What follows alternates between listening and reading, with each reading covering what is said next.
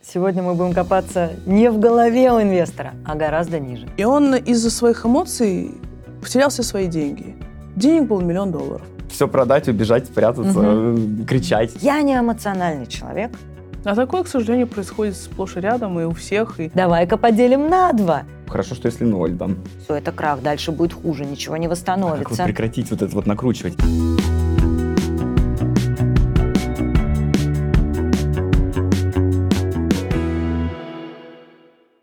Привет, друзья! С вами подкаст «В голове инвестора», «Открытие инвестиции», ведущая Наталья Смирнова и мой бессменный партнер, профессиональный психолог Юлия Дердо. И мы вместе пытаемся понять, что происходит в голове инвестора, копаемся в психологии инвесторов и пытаемся рассказать, что с этим совсем делать. Подписывайтесь на подкаст, чтобы не пропустить следующие выпуски. Юля, привет! Привет. Сегодня мы будем копаться не в голове у инвестора, а гораздо ниже. Насколько ниже? Ну, пока не настолько. Пока мы поговорим вот примерно о центральной части, о сердце, о наших эмоциях. Ну, мне стало легче. Тогда я согласна. Про сердце я готова. Тем более, что у нас сегодня в гостях инвестор Андрей. Предлагаю тебе, Андрей, рассказать о себе. Как ты к этому пришел? Как давно инвестируешь? Какая стратегия? Может, она менялась? Какие предпочитаешь инструменты? В общем, вот рассказывать все. Мы хотим знать о тебе больше. Всем Прежде привет. Чем... Инвестировать я начал в две тысячи восемнадцатом году. Я открыл тогда первый брокерский счет. А мне захотелось протестировать, как это работает. Я не понимал тогда, что значит там акции, облигации. Для меня все было одно и то же. Тем более там фонды и так далее. Вообще никакого понимания не было. Хотя у меня экономическое образование. И я в банковской сфере работал при этом. На это тот нормально. Момент, да. Но я при этом ничего не знал про инвестиции абсолютно. Поэтому я открыл счет протестировать, играл с маленькими суммами, спекулировал, там, покупал, продавал. В основном это были какие-то акции голубых фишек. Я покупал только интуитивно те компании, которые знаю. Там вот говорят там про компанию эм тэ эс, например, слышишь про нее, и поэтому покупаю. То есть, в принципе, какой-то стратегии, стратегии у меня не было. В двадцатом году, когда началась удаленка, у меня стало больше свободного времени, я стал более активно в это вникать, стал смотреть э, курсы, подписывался на, в Инстаграме на разных брокеров, подписывался на финансовых советников. У меня стало понимание, что есть что, чем там инструменты друг от друга отличаются. Я сначала стал такой консервативный инвестор, покупал в основном облигации, но не только там государственные, в принципе, корпоративные тоже. Сейчас у меня три брокерских счета и один ИИС. Вот, суммы стали копиться, я уже стал добавлять акции в свой портфель.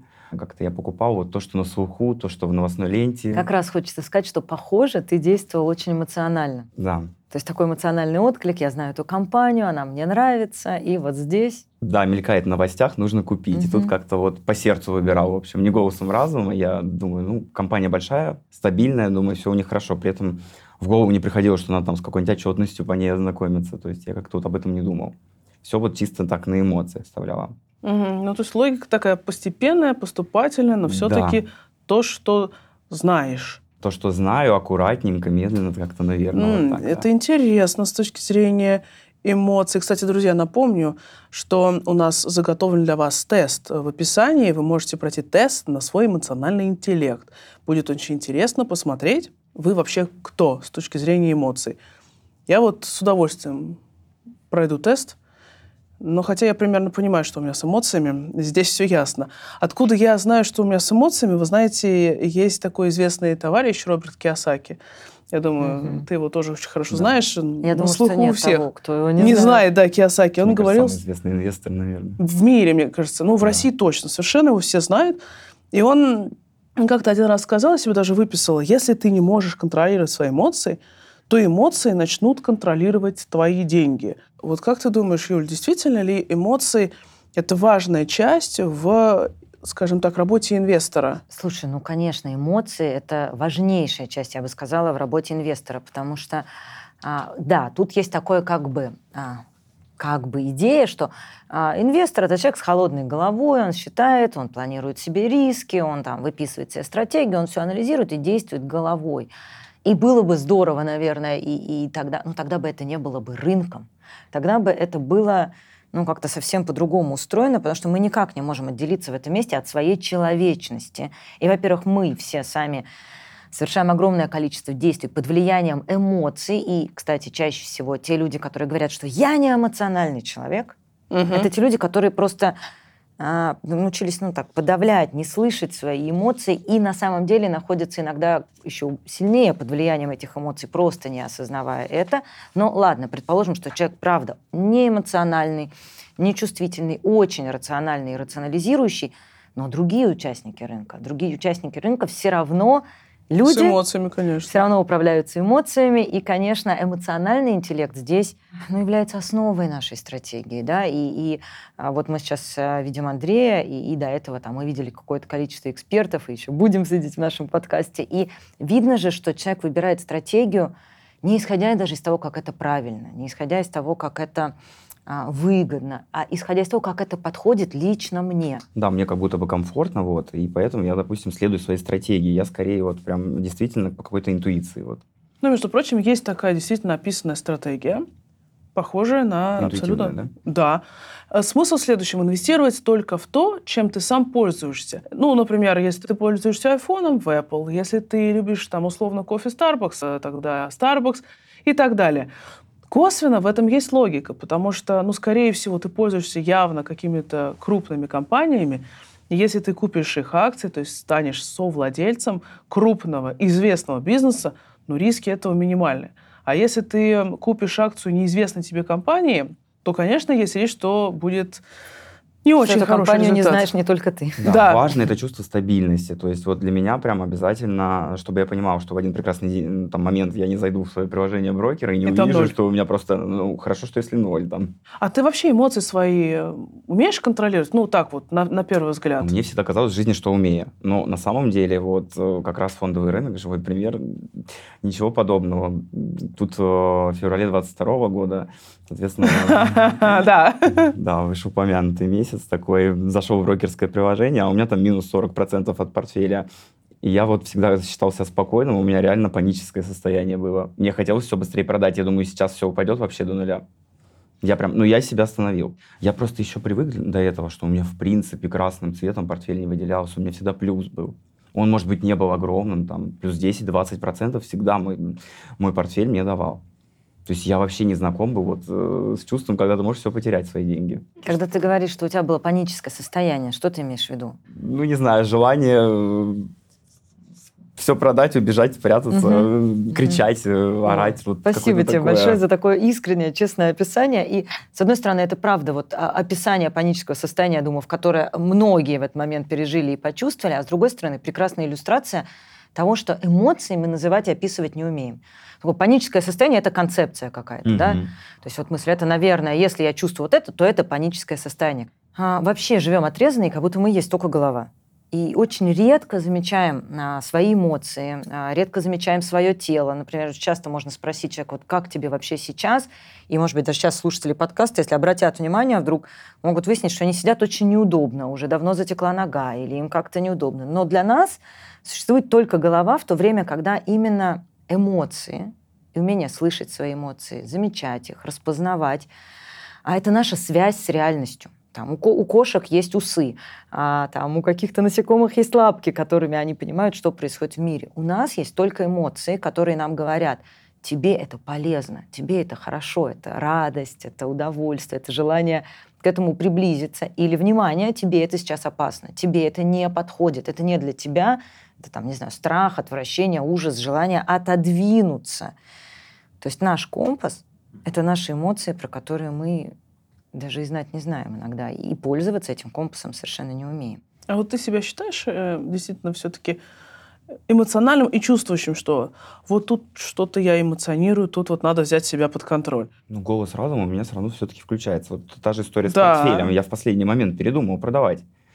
А, да, у меня там какое-то излишнее такое паникерство было. Я заходил каждые пять минут в брокерское предложение посмотреть, вдруг что изменится. Кардинально в прошлом. Да, то есть как бы... Но все равно я такой думаю, может быть, все-таки это и к лучшему, может, все вырастет. Там как бы я пережду, может быть, просто нужно выдохнуть. Ну, как бы у меня такое желание всегда все сделать сразу, все и сразу торопиться. Андрей интуитивно рассказал одно из прекрасных упражнений, которое можно сделать, если мы чувствуем, что мы эмоциями захвачены. Да? Я только что сказала, что отказываться от эмоций нельзя ни в коем случае. И, в общем, подавлять подавляя, все, что мы подавляем в какой-то момент, сила действия равна силе противодействия, оно просто, мы это давим, оно давит на нас, и все, и, и сметает совершенно как ураган. С другой стороны, мы бываем этими эмоциями захваченными, да, вот так вот страх, и в этом страхе, например, все продать, все разрушить, все бросить. Что в этот момент происходит? Яркая эмоция, например, страха или ужаса, и она, эта эмоция диктует нашим мыслям, что им думать. Перед нами возникает вот этот вот экран телевизора, по которому мы смотрим уж, фильм ужасов. То есть как будто бы управляет нами? Не как будто бы, а совершенно а, то точно. Ты, ты про это сейчас и ну, очень описал. Я зашел, я испугался, я увидел красные цифры, которых не было никогда. Эмоционально мы ярче всего реагируем на что-то новое. То есть если бы это было с тобой в сто пятнадцатый раз... Да, ну, я, опять. наверное, резко из зоны комфорта еще вышел. Да, все хорошо как бы пару лет, а тут такое... Да. И минус сорок. Поэтому типа... любой человек, когда с ним что-то в первый раз случается, это опасно. Любое новое опасно. Я не знаю, что опасно. Страх... Ну, а это же все очень связано, и страх порождает мысли. И дальше мы смотрим один вот этот фильм ужасов по телевизору, который говорит, все, это крах, дальше будет хуже, ничего не восстановится. А как вот прекратить вот это вот накручивать? Вот, я, смотри, я накручиваю себя. Да, же. И вот здесь наше великое слово осознанность. Очень важно сейчас сказать, так, стоп, стоп, что сейчас со мной происходит? А, я испугался. Б, что я думаю? Я думаю, вот это отлично, это фильм ужасов. А дальше есть прям классная игра, которая говорит, хорошо, это фильм ужасов, а что, если мне посмотреть комедию? И ты прямо представляешь себе телевизор, в котором точно так же ты, в этом же одет, у тебя то же самое приложение, но ты смотришь комедию. То есть позитивное развитие событий. Ну, может быть, хотя бы просто смешное. Ты можешь быть, как mm. ты открываешь, как ты, я не знаю, судорожно рвешь на себе волосы. А, это, это может быть... Или, или как это делает кто-то другой. То есть посмеяться над собой, например, как вариант. Над да? собой, над кем-то, переключиться на что-то другое. Дальше ты можешь посмотреть мелодраму, например, с позитивным развитием событий. Как все это переворачивается, как все это отрастает, как все это становится по-другому. В принципе, можно посмотреть и порно.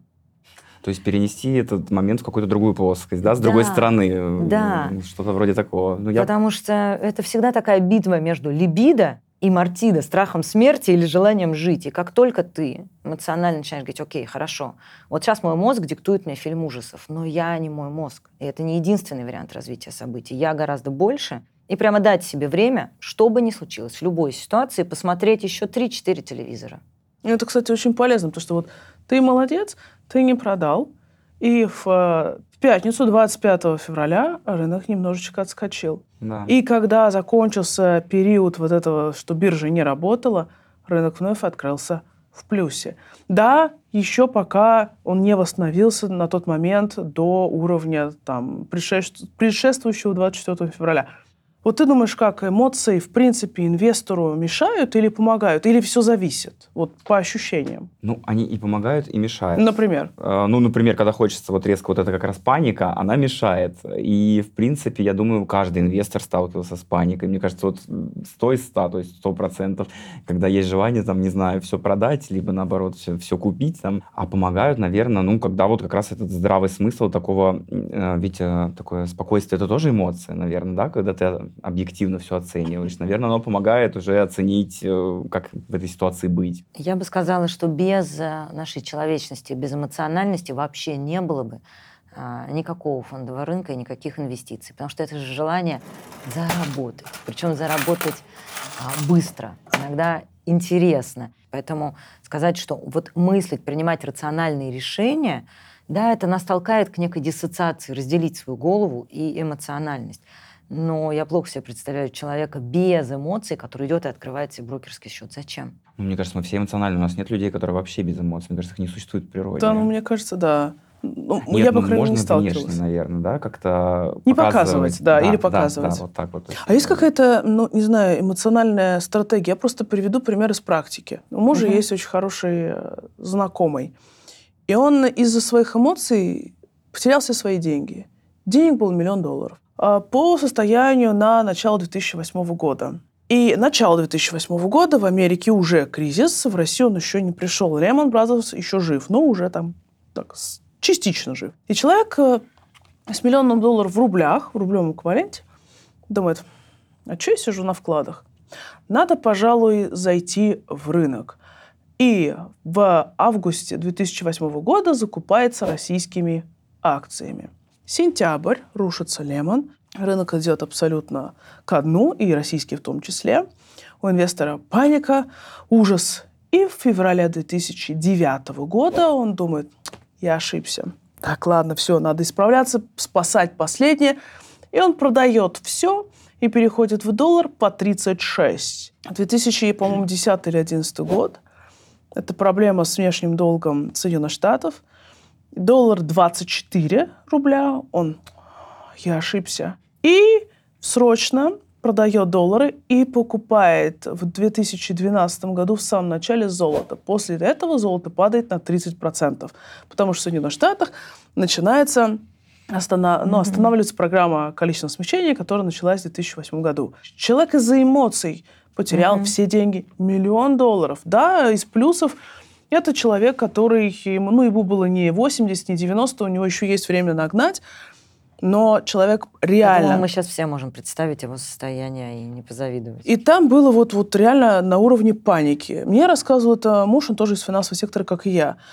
Вот можно ли придумать какую-то эмоциональную стратегию для инвестора, чтобы да. вот... Ну смотри, что мы здесь видим. Мы здесь видим, а мы всегда говорили и говорим на этом подкасте, и будем, я уверена, говорить, что здесь очень важна осознанность, не столько просто рациональность, сколько осознанность, понимание, что происходит, и очень четкая цель. Когда есть осознанность и когда есть цель, ну как бы здесь двигаться легче, что я имею в виду. Вот у меня есть цель, я там действую вот так и так, вот есть стратегия, а дальше что-то произошло, и это что-то делает со мной.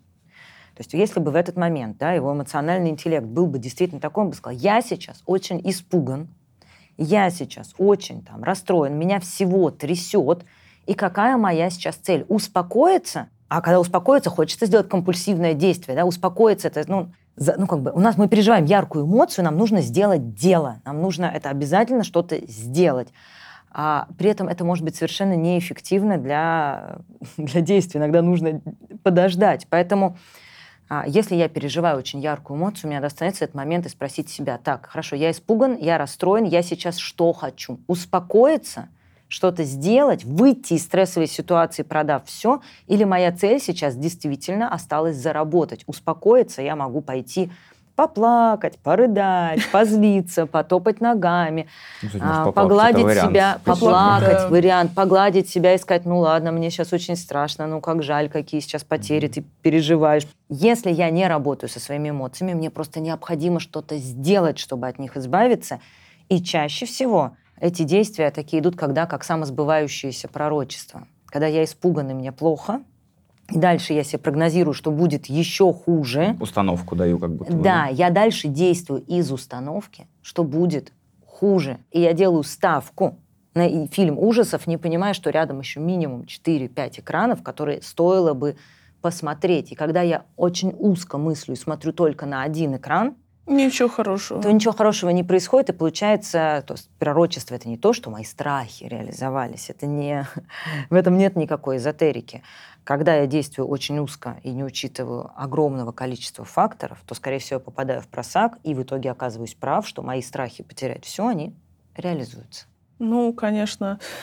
Такого бы не хотелось. А близки ли тебе какие-нибудь такие классические, я бы сказала, страхи инвестора, которые я наблюдаю повсеместно? Значит, что это? А, страх упущенной выгоды, жадность. Ой, жадность, наверное, да. Жадность, ну-ка. Я расскажу. У меня, особенно первое время, было такое, если я вижу там... Ну, для меня почему-то в голове всегда там все, что выше двадцати процентов, считалось всегда хорошо. Но это действительно было так. Ну, я про доходность имею в виду. Когда понимаю, прирост конечно. Стоимости там, тела бумаги, например, там плюс двадцать, все. И я постоянно думаю, блин, надо продать? Ну, такой думаю, нет, надо вот чуть-чуть подожду, сейчас еще подрастет. И там бывает такое, что действительно какая-то акция, но там вижу, что там через пару дней еще три процента прирост. И вот прям у меня вот эта жадность, чуть-чуть еще подожду, подожду, а потом все падает. И вот из-за этой своей жадности там... Я такой думаю, блин, там не то, что уже двадцать, там ноль, типа. Ну, как это классический анекдот, а можно мне лекарство от жадности? И побольше, побольше. Да-да-да. А ну, в... мне кажется, и упущенная выгода, в принципе, наверное, тоже как-то с жадностью вот рядом идет все это. Ну, в общем-то, да, потому что упущенная выгода... Ну, тут еще бывает такое самокопание, угу. а я бы мог, а жадность — это просто хочу побольше. Я копаю себя потом. Я потом и думаю, так, я потом целую неделю, блин, ну ты вот неправильно сделал, почему я не продал там так вовремя там, или, наоборот, не купил? Хороший вопрос Андрей поднял. Жадность и синдром упущенной выгоды — это вот как-то близко? Слушай, они очень близки, ну, вообще все как бы очень близко, это все наша человечность, но, конечно, они немножечко разные. Синдром упущенной выгоды. Вот эта идея, что, блин, я бы мог, почему я не сделал? Это вообще интереснейший феномен нашей психологии, в основе которого стоит такой комплекс всемогущества. Когда кажется, что я действительно все могу, все зависит от меня. То есть, когда случается потеря, эта потеря очень болезненная. И вместо того, чтобы просто пережить боль и сказать, окей, я потерял, у меня есть ограничения, я живой человек. Вот это заранее согласиться с неопределенностью, с потерей. Ну, есть необходимый, да, такой опыт проживания боли или горевания. Но мы в этом месте, часто сталкиваясь с болью или с гореванием, не ведем себя по-взрослому, понимая, что, ну да, есть потеря. А вот это такое место. Здесь можно выиграть, можно проиграть. Мы играем, ну, в момент потери, вместо того, чтобы с ней согласиться. Мы, у нас включается такой ребенок, да? Что значит ребенок? Ребенок не может согласиться с тем, что он маленький, что он с этим миром не справится. Для него это слишком страшная идея. И у ребенка есть идея, что он всемогущий. Если придет дракон, я его, значит, там... победю, если придет медведь, я его прогоню. И мы в некотором смысле чувствуем себя такими всемогущими. Случилось что-то, я потерял. Больно признавать, что я живой человек. Больно признавать, что это часть жизни, в общем-то, потери. И еще больно и страшно думать о том, что если сейчас это случилось, значит, это и в будущем может повториться. Я мог бы это предусмотреть. Это просто я не доглядел, это я не вовремя включил компьютер, это я просто не того человека читал. Сейчас я, да, вот эта цель самобичевания, я так себя отругаю, я так себя накручу, я найду все ошибки, которые я сделал, я их выпишу. И, и больше, больше этого, не этого не повторится. Ну, конечно, это огромная яма и очень страшная яма, потому что ругать себя проще, чем хвалить. Вот я потом себя из-за этой там упущенной своей mm-hmm. выгоды могу, не знаю, корить неделями просто. Да, и бывало почему ты такое себя коришь? Потому что тебе кажется, что когда я себя покорю... Ну как, вот больше... я и неправильно там... Вот, конечно, я и неправильно. Вот, вот да. Я себя сейчас покорю, я сделаю все выводы, и больше со мной такого не произойдет. А такое, к сожалению, происходит сплошь и рядом, и у всех, и у очень прошаренных инвесторов и так далее. А жадность откуда? Вот жадность откуда? Жадность – это вообще наш абсолютно свойственный любому человеку психологический механизм. А вообще... Ну, откуда это вообще? Ну как откуда? Это, это выживание, это практически вот то же самое, один что либидо. Один из семи смертных грехов. О, да. Да, видишь, я как бы либидо, смертный грех. Человек без жадности вообще бы не выжил. Дети, они максимально жадные, эгоистичные. Они тянут все мое, лопатка моя, совочек мой, мама моя, отойдите, не трогайте и не целуйте. Мы заточены абсолютно на поиск ресурса. И, и задача ни в коем случае не отрицать свою жадность, не подавлять свою жадность. Потому что как только мы начинаем, как я говорю, с чем бы мы ни боролись, это нас сожрет. Задача замечать и вот это прекрасно сказать. Я жадная. Окей, если я жадная, какие тогда риски у меня здесь есть? Вовремя не продать, а вот здесь ошибиться, ждать до последнего и так далее. Теперь, зная и признавая природу своих человеческих эмоций, зная, что я такая, и это часть меня, как я могу себя в этих местах подстраховать? У меня жадность, естественно, тоже есть. Я считаю, что вот жадность – это нормально, когда она контролируемая. Вот, например, у меня там, условно, Apple растет, mm-hmm. растет, растет, растет. Думаю, ох, но может еще подрасти. Что я делаю? Я продаю как минимум на сумму с прироста. То есть, например, я вложила, ну, например, десять тысяч долларов, угу. сейчас стоит пятнадцать тысяч, я на пять тысяч продаю. То есть я фиксирую всю прибыль, которая уже есть на сегодня. А сами бумаги, то есть, в принципе, та же сумма остается, да, по сути. И там дальше оно там отрастет, и я опять фиксирую прибыль. Или я, например, половину продаю, и мне будет не обидно. Но дальше, допустим, пойдет это вниз, ну, ничего, а половину я уже вывела, или там всю прибыль я вывела. У меня нет вот этого компромисса с собой, серии «надо еще додержать». Это первое. И второе – это, ну, скажем так, диверсификация. Ну, потому что одно, например, растет, я в другое переложусь, потом другое подрастает, там что-то немножечко падает. Но в целом получается нормально. Можно просто продавать, фиксировать прибыль, а и оставаться в позиции. Не получается. Я сразу и все, все количество этой, там, этого эмитента продаю. То есть это я... прям перфекционизм а, или нет? Вот мне хочется спросить, не получается, а хочешь, чтобы получалось, или, в принципе, тебя это устраивает? Да нет, я, если бы, мне кажется, устраивало, я бы не рассказывал про это, не жаловался. Если вы инвестируете, у вас есть какой-то стиль, и вы не хотите так, бесполезно идти к психологу и сказать, слушайте, я никак не могу остановиться, потому что первый вопрос, знаешь ли ты, как по-другому?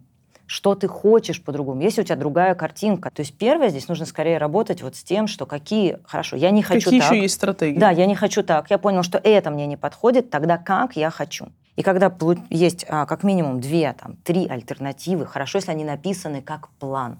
Да. Особенно здорово, если они написаны как план, потому что это очень хорошо работает. Например, есть... неэффективная стратегия. В данном случае у Андрея, давай как это назовем, ждать продавай до последнего, все продавать сразу. Все сразу. Да. Вот. Да. Есть неэффективная стратегия. Любая неэффективная стратегия держится не только на эмоциях, но в какой-то момент, когда ты сделал это так раз, два, три, четыре, это становится еще и привычкой. Поэтому автоматизмов здесь очень много. И когда есть неэффективная привычка, в этом месте много страха. Так я могу, я опять это сделаю, я уже сто раз это сделал. И мне очень страшно попасть в эту ситуацию, правильно говорю? Еще снова, раз. Потому что, блин, Конечно. У меня есть одна неэффективная стратегия. Как делается? Я делаю себе другой план. Я даю себе обещание, что вот в следующий раз я сделаю вот так, и я пишу этот план. И тогда эта ситуация перестает быть для меня страшной. Я даже ее с некоторым волнением уже жду. Попробовать свой... А вдруг сработает, Попробовать да. свой другой план. То есть ищем возможность как бы какую-то. Да? Да, да, попробовать свой другой план. Я уже жду, у меня этот план. И она случается. И вероятность попробовать этот другой план и не быть захваченным эмоционально уже гораздо выше.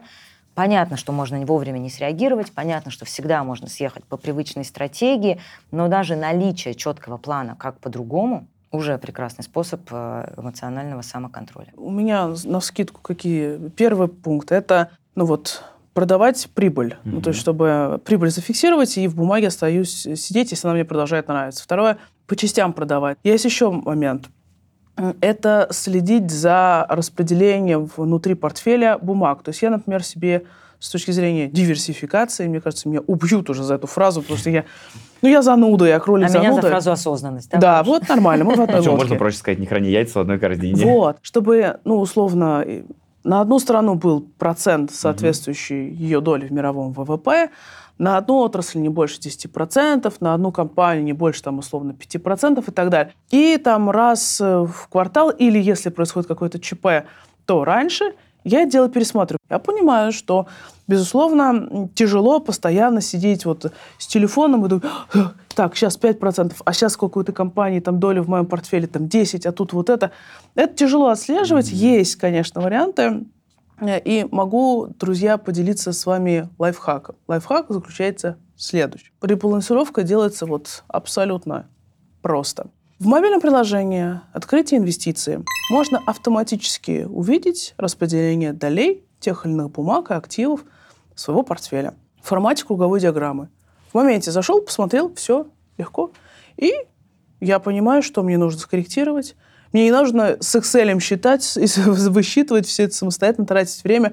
А когда эмоции зашкаливают, конечно, не до этого. То есть нужно иметь несколько сценариев, так сказать, конечно. Наверное. Несколько вариантов всегда. Ну вот у меня как раз в этом была проблема, что я всегда как-то по одному пути, вот есть прямая дорога и нету там налево-направо. А в ты общем, как, как с, эмо... с, с эмоциями? Вот у тебя есть какие-то лайфхаки? Или пока вот, скорее неосознанно, ты тогда сказал? Ну, я вот... пока да, я как-то вот э, интуитивно всегда. Мне кажется, вот живу, в принципе, я, наверное, никогда не думал, что я на панике, что это эмоция. То есть я не думаю. Я просто чувствую состояние, что ну как-то вот... Некомфортно. Да, мне. Некомфортно, все горит как бы.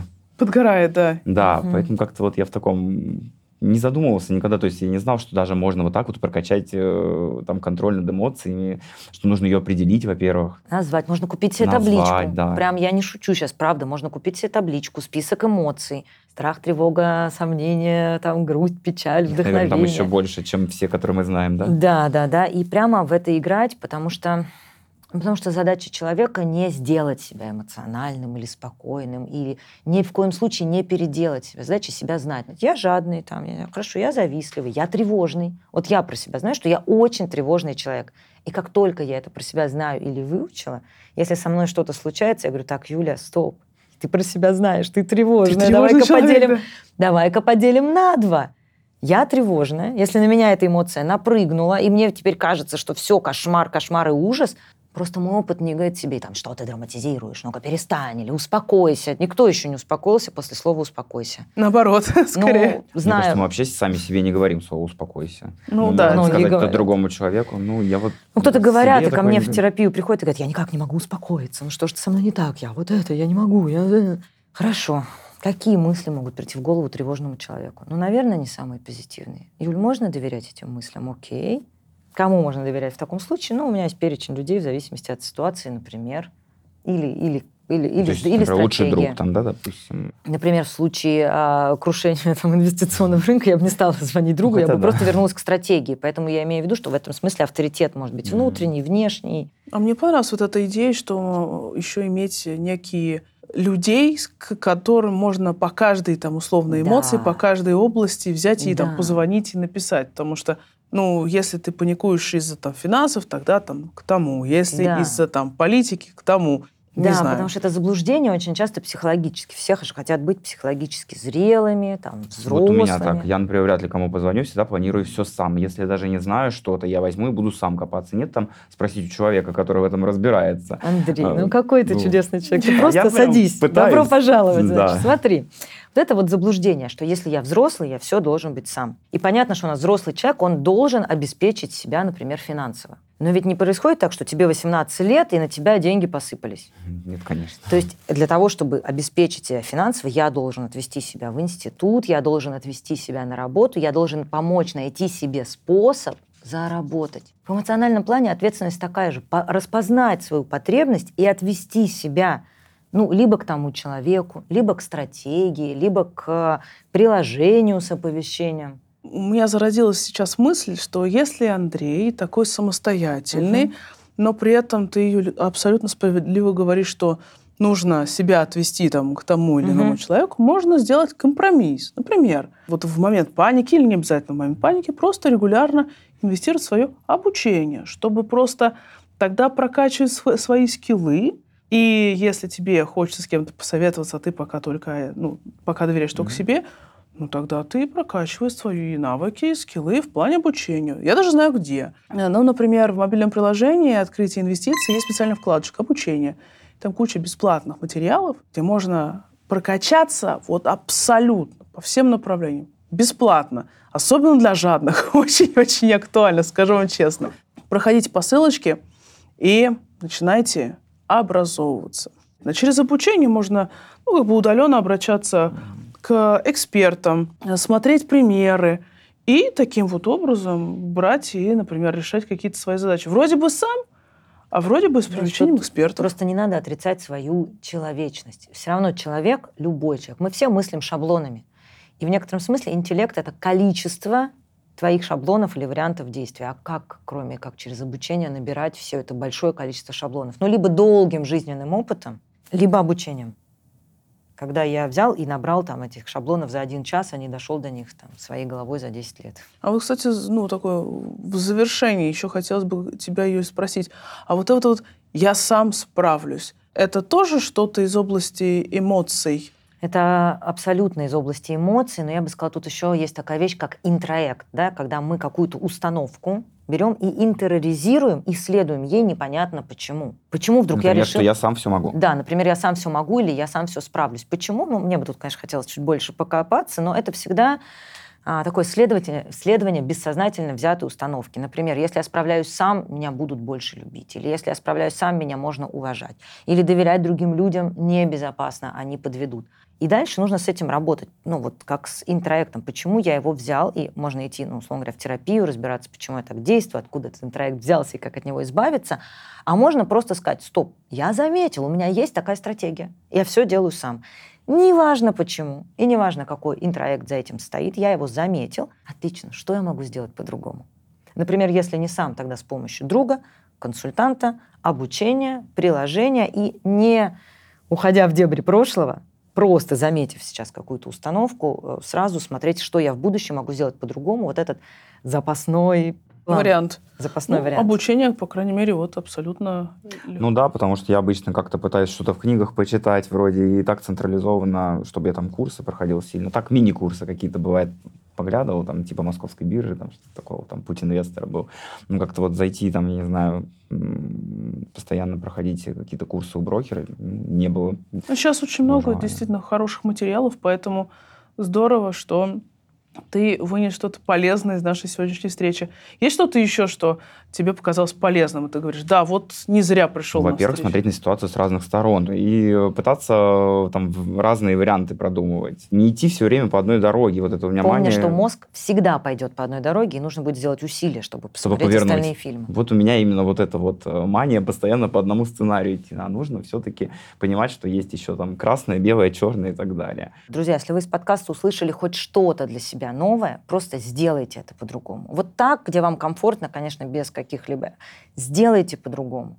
Не можете там, попросить о помощи, попросите просто совета, например. Или там, запланируйте себе, откройте.